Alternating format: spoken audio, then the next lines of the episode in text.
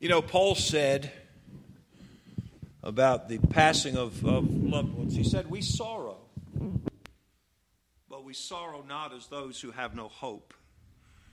And boy, I've, I've done. I've done over a hundred funerals in, in uh, as a pastor, and uh,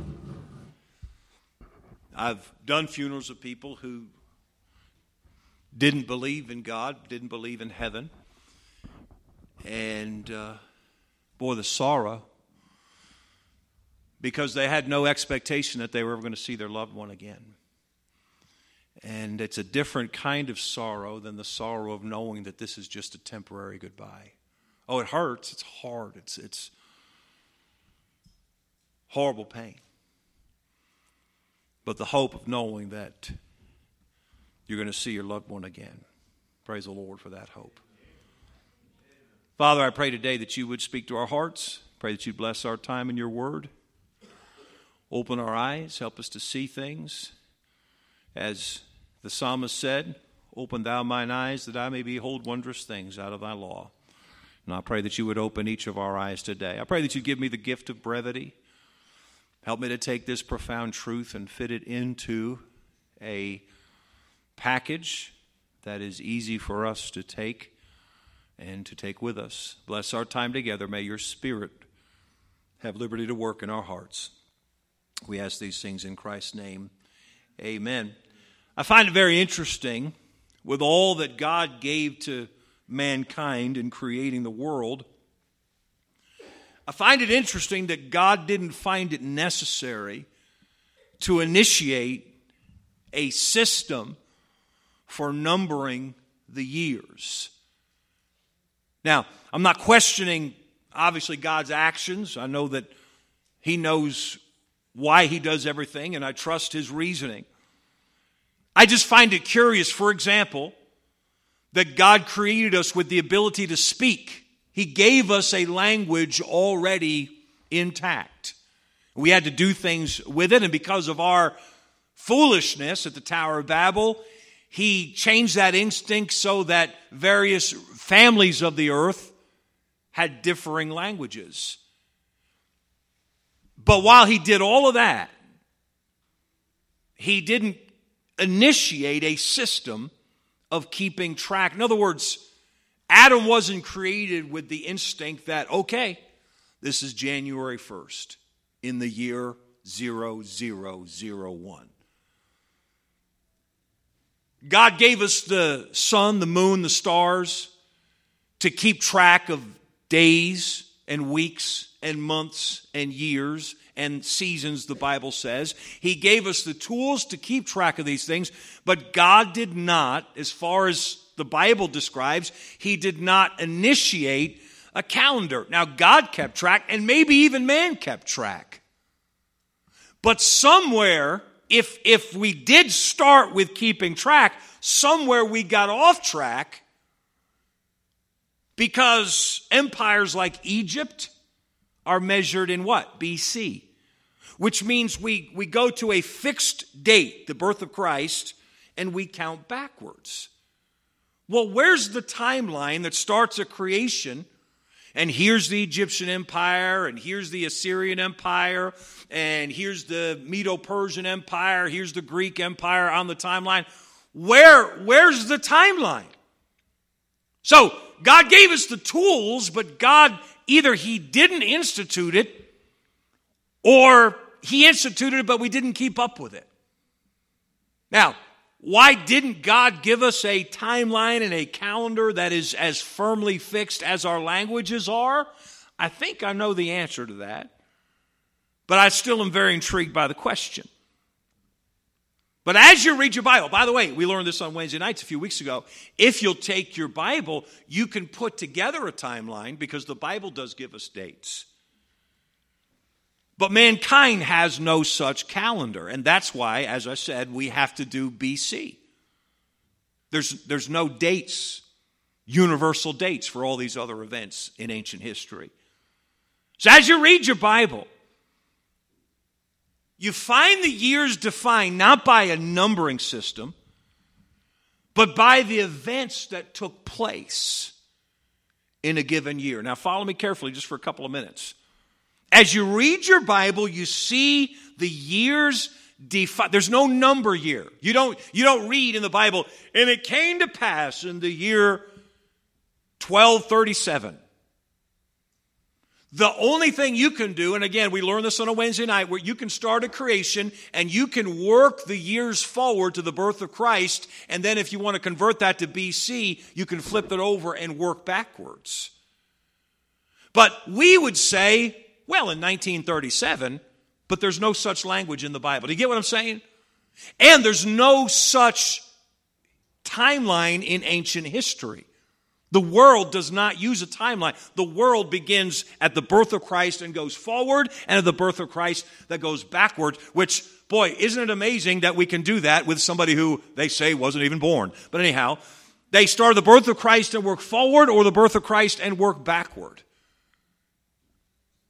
The Bible defines events by the, by, um, years, I'm sorry, by the events that happen in those years. 1 Kings 6 1, for example talks about the year that the children of Israel came out of Egypt.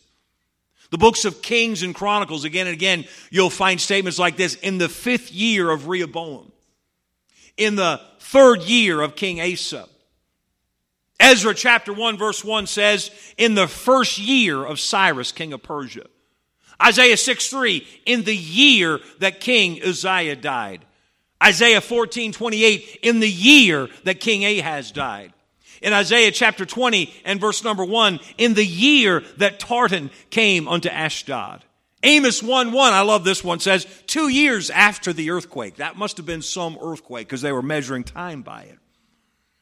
In modern history, those statements would say in 1736, but in Bible history and in ancient history, it says in the first year of Cyrus, king of Persia.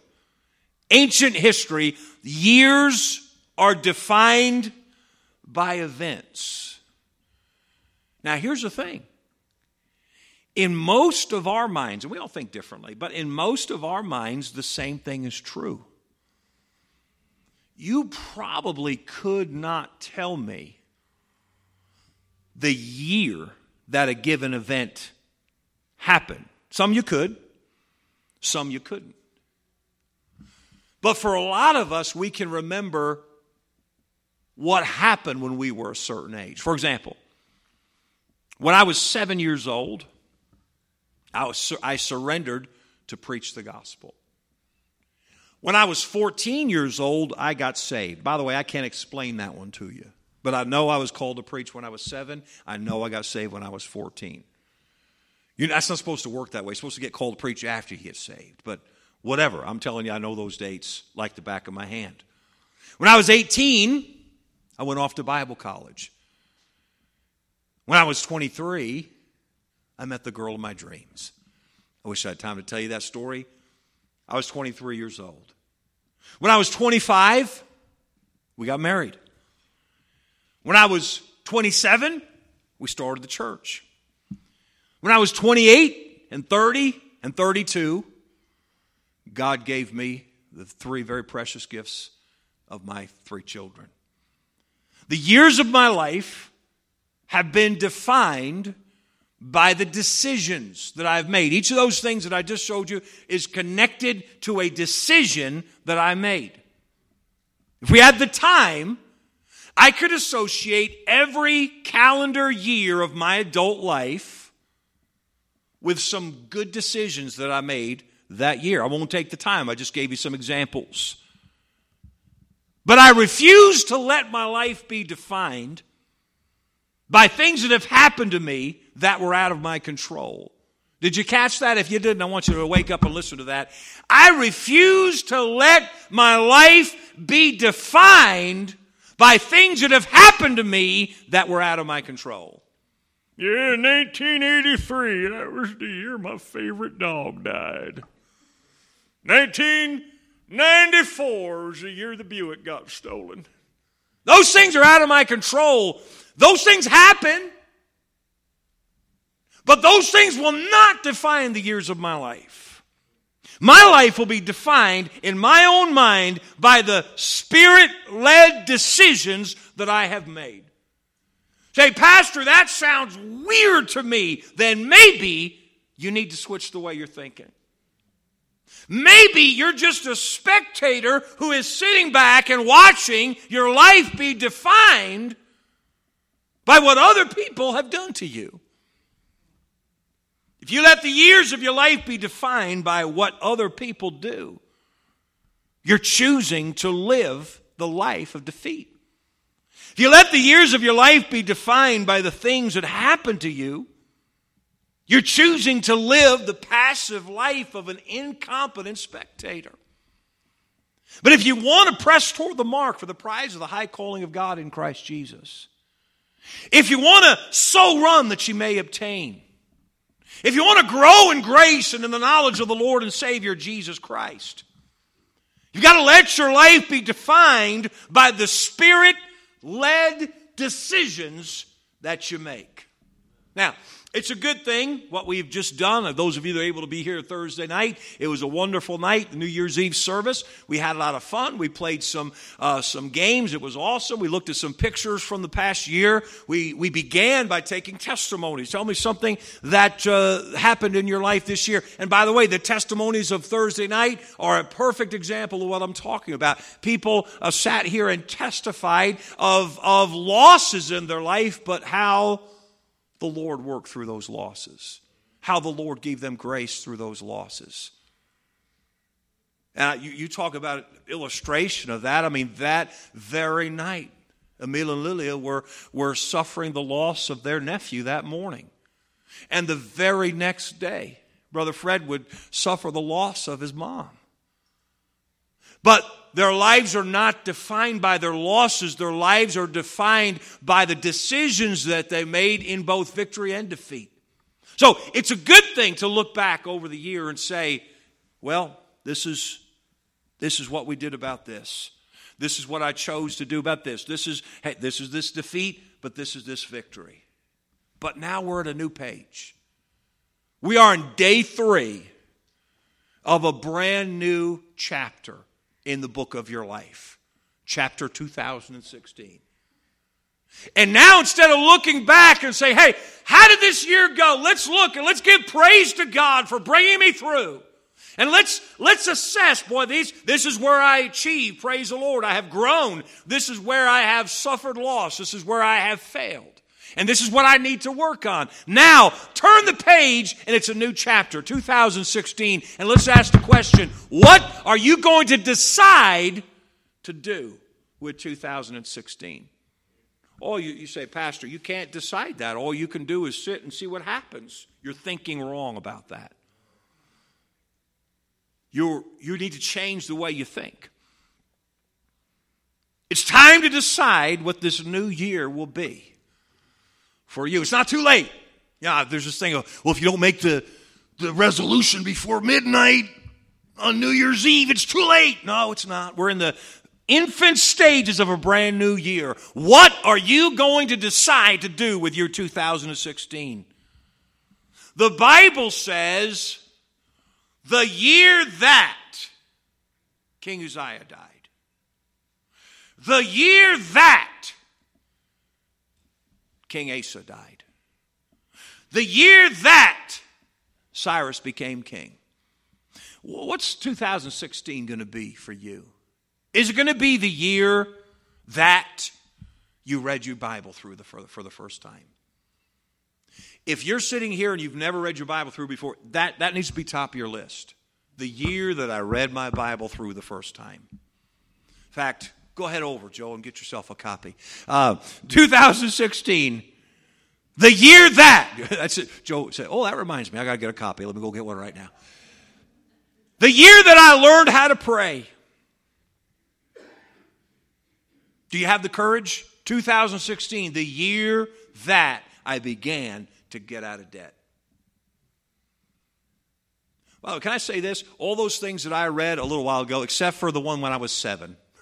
But just about every other of those things and other things that I could add to it, I had a game plan. Now, the outcome didn't go exactly according to my, how my game plan was written. But the fact that I had a game plan, God looked at it and said, okay, we're going to do something about that because Joe has a game plan. He's given it to me. He's stepping out. Now we're going to make something happen. What's your game plan for getting out of debt and making 2016 the year that you began to get out of debt? Or is it going to be 2016, the year that I finally got my tongue under control? 2016, the year that I learned what it means to love my wife. By the way, I'm not joking about any of these. Hey, teenager or preteen. 2016 the year I began keeping my room clean on my own. Yeah. That's that's that's funny, Pastor. Well, man, I've met people in their 40s who haven't learned how to do that yet. 2016. This may sound like a miracle stuff to you younger folks. The year I got straight A's. Oh, I couldn't do that. You won't do that unless you choose to do that. 2016, the year I got deliverance from addiction. 2016, the year I became a soul winner. 2016, oh yeah, that was the year that I overcame my worst habit. Or 2016, let me tell you, that was the year that I began my best habit.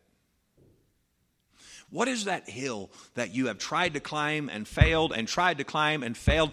Make 2016 and, and set a game plan. Hey, there's some things you need to shut off. There's some things you need to cancel. There's some things that you need to cut your access to. I'm talking about maybe it's time to quit stocking certain things in your refrigerator. Maybe it's time that you Stop going by that place and every time you go there, you wind up buying a lotto ticket. Maybe it's, it's time that you canceled HBO because it's messing you up and you know it is. There's some things that you, and listen, when you take the step to say, that's it, no more of that, you'd be amazed at what God will do because you took a step. 2016.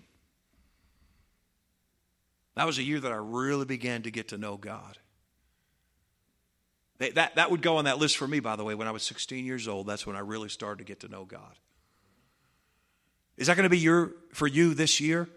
Now, some of you, that's already happened. You've, you have begun to get to know God, and praise the Lord, you know God. But I would say the majority of folks sitting here, I, I can't say that. Okay, 2016, make that your year.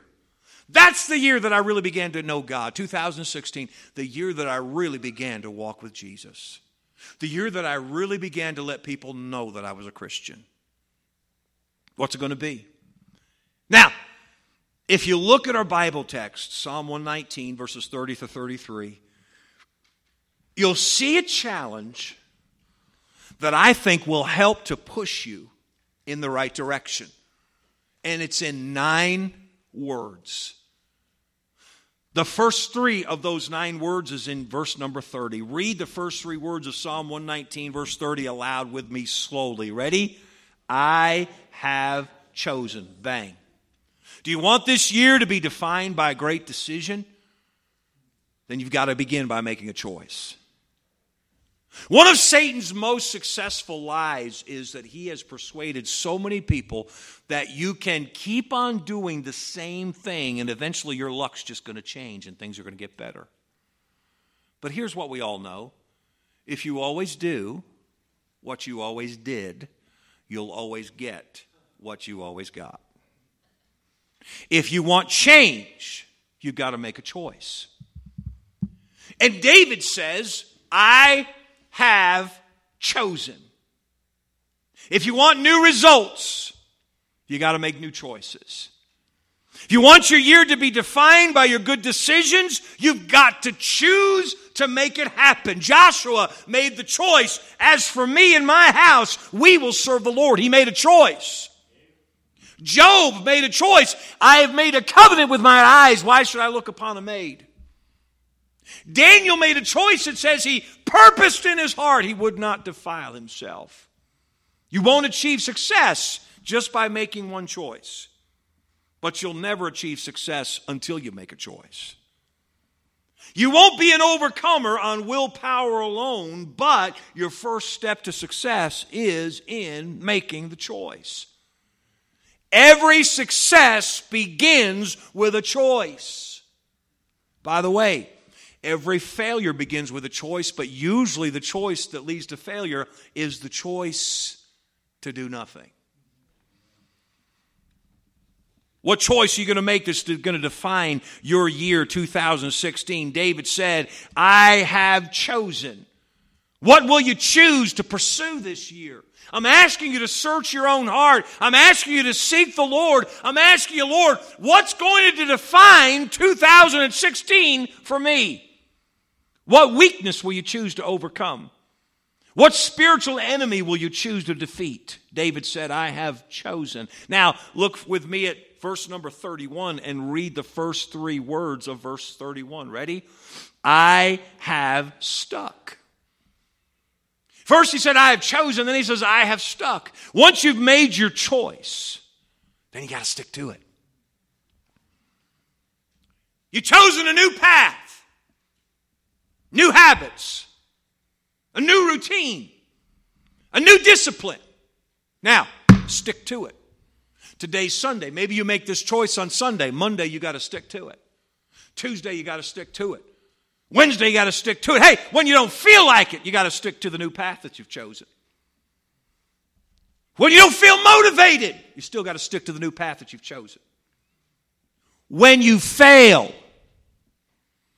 oh, I stuck to it Monday, Tuesday, Wednesday, Thursday, but Friday I blew it, okay? Get back up and Saturday stick to it. You've chosen a new path, stick to it. When it's unpopular, stick to the path that you've chosen. When it's lonely, stick to the path you've chosen. When it's tedious, and listen, it will get tedious doing something right, doing something new. But when it's tedious, stick to the path that you've chosen. It's one thing to choose a new path, and you ought to do that. You ought to make the choice. But it's another thing to stick to your path. It's one thing to say, all right, for the first time in my life, I am going to live by a budget, and I'm going to let that budget control my finances. It's one thing to choose, and you need to choose. It's quite another thing to live by that budget.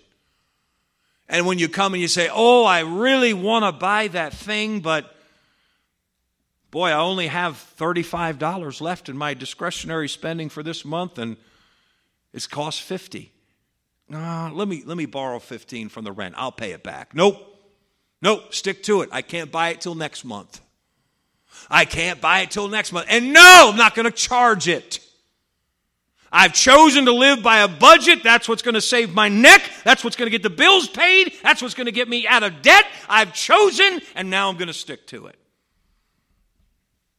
It's great to choose to keep your. By the way, let me, let me tell you, these are th- little hurdles I decided, I guess, three or four weeks ago, I have two desks in my office. When you walk in my door, I face you at this desk, and then I've got this other one behind me they call a credenza. I can't remember that word. Credenza, that's where my uh, desktop computer is. Now, this, this desk has always been sort of my kitchen table, meaning if there's some place to put it, that's where it's going to go. Stack of books right there, stack of papers right there. It was about three weeks, maybe a month ago, that I decided, you know what? I am going to, whatever else the rest of the office looks like, this is going to stay clean. So every day, at the end of the day, before I go home, I, and I don't just take it off this desk, put it on the other one. I put these things where they belong. And if they, I don't have a place where they belong, you know the key to organization? A place for everything and everything in its place. I find a place for these things. Why? So at the very least, I can start every day by walking through my office door and seeing a completely clean desk. Have I succeeded every day? No, I haven't. But I have said, okay, I failed yesterday, but I'm going to fix it today. Now, there's a thousand other areas of my life that are waiting for me to make that same decision. I can't fix them all at one time. You know how you eat an elephant? One bite at a time. And you can, if, if that's your taste. Um, that's how you tackle the problems in your life. So, what are you going to tackle this year? I have chosen, I have stuck. And when I fail, I'm going to get back up and I'm going to stick to it. I am going to tackle this thing. Don't just choose to serve the Lord, stick to becoming a servant of the Lord. I have chosen. I have stuck. Now look at the first three words of verse number 32. Read it with me. Ready? I will run. I have chosen. I have stuck.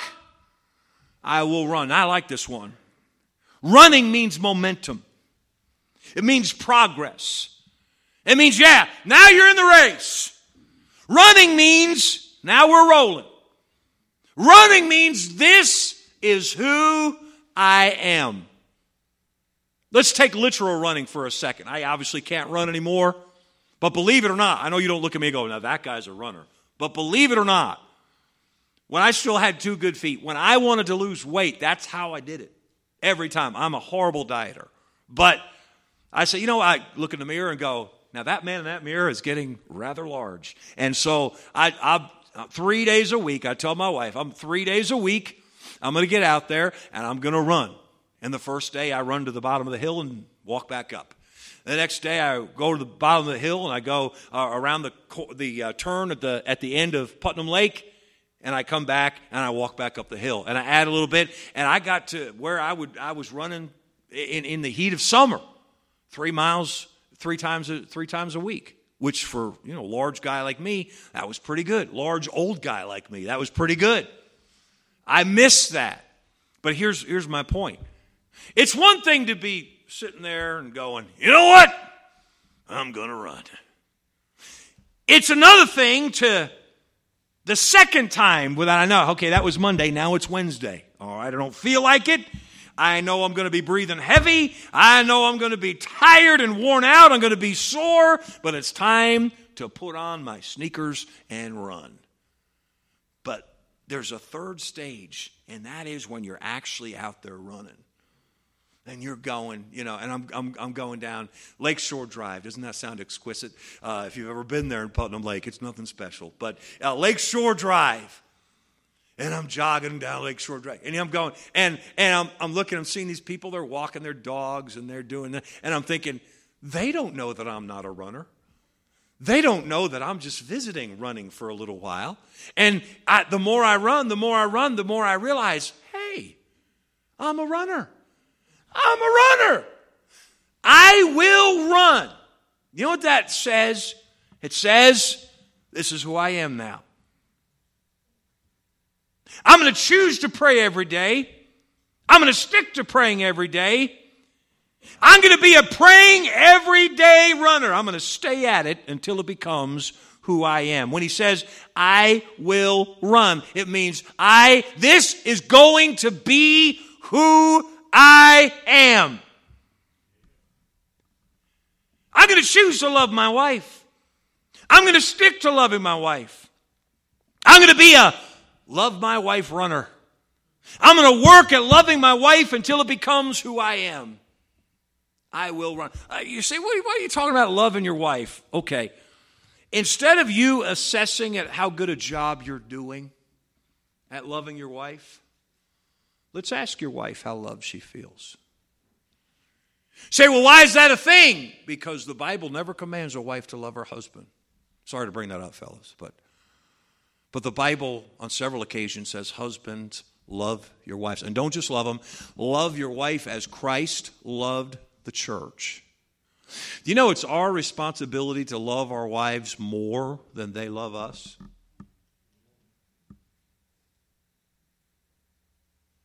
I choked on that one the first time I heard it, but that's the truth.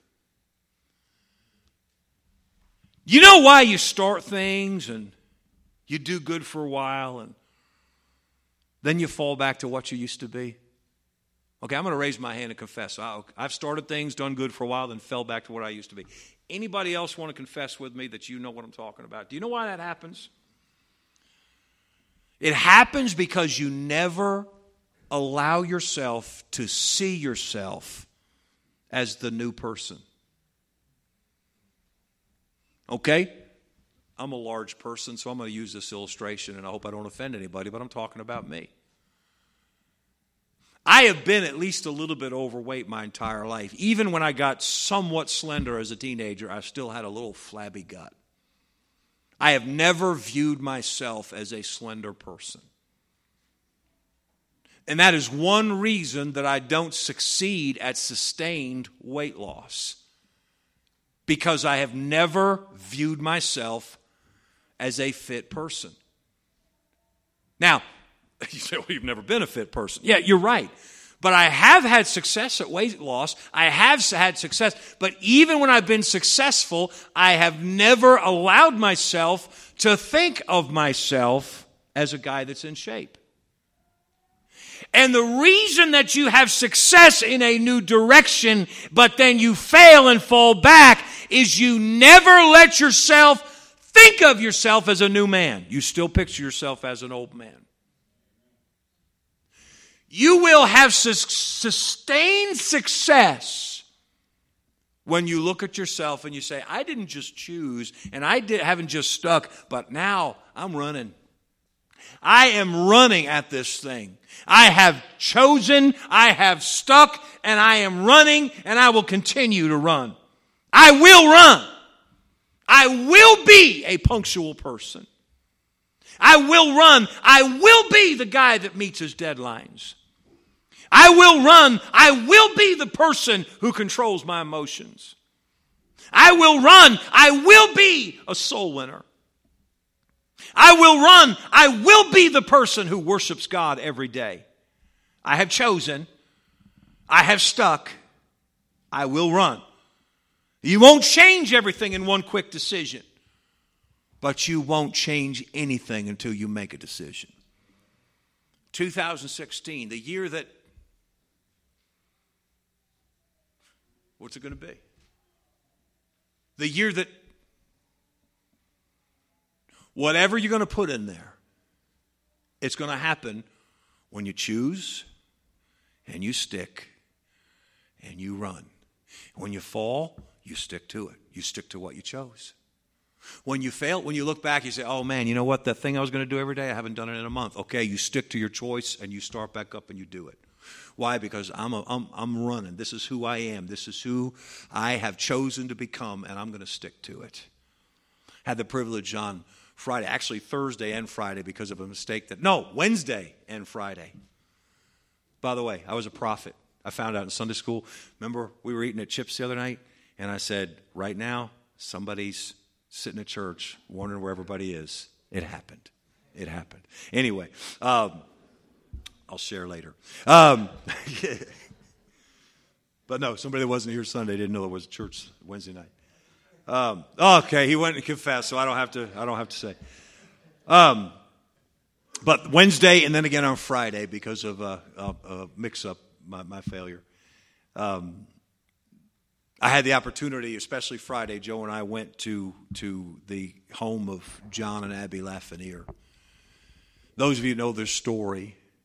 John and Abby were the youth pastor and his wife at uh, Lighthouse Baptist Church in Waterbury for a number of years. And then God called him to start a church. John grew up in Fairfield, Brother John did. And God called him to start a church in, in Fairfield, Connecticut. They went on deputation. And somewhere along the line, after they had begun deputation, and in fact, they may have finished deputation, I don't remember, but she was expecting a, a baby. And in childbirth, one of the com- complications of her childbirth is that uh, she contracted, I don't know if that's the right way to say it, but she contracted ALS. And uh, she has she has deteriorated. And those of you that have, have seen her, she, uh, Brother John and Abby were at uh, the summit this year, and they've been at various other meetings, and they're struggling, having a tough time. But they went ahead and started Fairfield Baptist Church. In fact, we went across Route 25. Brother John said, if you'll go back 58 through, through Redding, you'll you'll see the school that we that we meet in. So we did. We went home that way, and sure enough, and man, they're allowed to keep. I was envious. They're, they're meeting in a public school, elementary school, and they're allowed to keep their signs out there all the time. 24 7. And so we took pictures of the signs, and I looked through the window and took a picture of their meeting place, and it's just, it's just awesome. So I'm standing there in their, in their living room, and I brought something to them from the, from the Omni Night uh, crowd. And they're they're in their living room, and the glow of God is on their face. And they're telling me their story, and I've heard bits and pieces, but they're telling me the story and how things are going. They're even talking about the future and how things are unexpected, and they're, they're laughing about things that would be a horror to the rest of us and you see the glow of God, it's very clear to see on their faces and in their lives how much they love each other. And it's even easier to see how much they love God. They said one of the advantages, I mean, they're counting the advantages of her having Lou Gehrig's disease. One of the advantages is when my wife comes to every service, the people that want to take a service off because they got a sniffle or they got a hangnail. They know my wife's going to be at church. How can you skip church when you know the pastor's wife is going to be there and she has this horrible disease? I said to them, You know, you're a great example to me and to the rest of us because you just decided before you even started the church and you found out that, that this had begun and this is how things were going to be you went ahead and started the church. And she answered, Mrs. Lafreniere answered and said, That's all we could do. We couldn't do anything else but go forward. I thought to myself, I know plenty of people who would have found something else to do besides go forward. We couldn't do anything else but go forward. You know why? They made the very same decision I'm preaching on this morning. We've chosen, we've stuck, we're running in the book of your life, how is chapter 2016 going to read? You don't get to write every detail. You, you, you don't get to decide what happens and what doesn't happen. Fred didn't decide that on the first day of the new year he was going to lose his mom. You don't get to decide those things. But you can decide what's going to define your year. How is your year 2016 going to be defined. Father, I pray that you'd help us today to decide what 2016 is going to be in our lives a year of victory, a year of overcoming, a year of growth, a year of influencing people for Jesus Christ. Lord, there's going to be new things to get involved in this year. There's going to be two more Danbury Blitzes this year. It's very likely there's going to be a new bus route this year. There needs to be some new Sunday school classes this year. There could be some new soul winning ministries this year. I pray that you would help us to decide this is the year I this is the year I get to know God. This is the year that I walk with Jesus. This is the year that I bring people to Jesus Christ. I pray, Lord, please, that you'd help each of us to deal with you individually and to define our new year. Head bowed, eyes closed for just a moment. Let me ask you this question Is there anyone here this morning that does not know Jesus Christ? Then you need to make this the year that you got saved. This is the year that I trusted Jesus as my Savior. Oh, don't, don't let the year go one day further without you taking care of that. Do you know for sure that when you die that you're going to go to heaven? Have you been saved? Who's here this morning with everyone's head bowed and everyone's eyes closed who would say, Today's the day that I decide to make Jesus Christ my Savior. I have never taken Jesus as my Savior before, and I want to take Jesus as my Savior today. Would you raise your hand? I want to pray for you. Anybody like say, I've never taken Jesus Christ as my Savior. I want to deal, I want to settle that today. Yes, I see a hand back here. I can't see if it's a man or a woman, but I see a hand. And God bless you. Anyone else, you say, I'm going to take care of that today. I have never made Jesus my Savior, but I want to take Him as my Savior today. Lord, I pray that you'd help this person who has made the choice to make Jesus Christ their Savior. And I pray that you give them the absolute confidence and assurance that they've been born again. Now, let me ask you this question. You're here this morning. Every one of us is starting a new year. There's no exceptions. And we're all under, we're all, all old enough to understand what that means. So, what is it that you're, you're going to decide? Hey, it, it doesn't have to be mountain moving. Maybe it's just a, uh, it's time to get over this new hurdle. I mean, maybe there's somebody in here this morning that says, This is the year that I learn to speak a new language. I've been needing to do that. I want to do that. I'm going to get it done this year. Maybe there's somebody here that says, This is the year that I'm going to get my driver's license. This is the year that I'm going to buy a car. Maybe there's somebody here that says, You know, I've been renting all these years. This is the year we're going to go out and tackle it. We're going to buy a house. I'm not asking you to take on something that's way out of your league, but maybe we all need to take on something that's just a little bit out of our league. I love that expression. I'd rather shoot for the moon and miss than shoot at nothing and hit it. What are you going to aim for this year that it's it's in it's you know it's right, it just seems a little impossible, but you say, God, I'm gonna tackle, I'm gonna go after it with your help.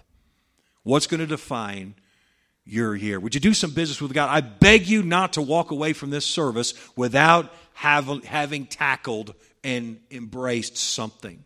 Would you go after something? Let's all stand this morning. The piano's going to play, the altar's open. I'm begging you, do business with God. Tackle something, take on something. 2016, this is the year that, what's it going to be? What's it going to be? Make your choice. Tackle something, go after something.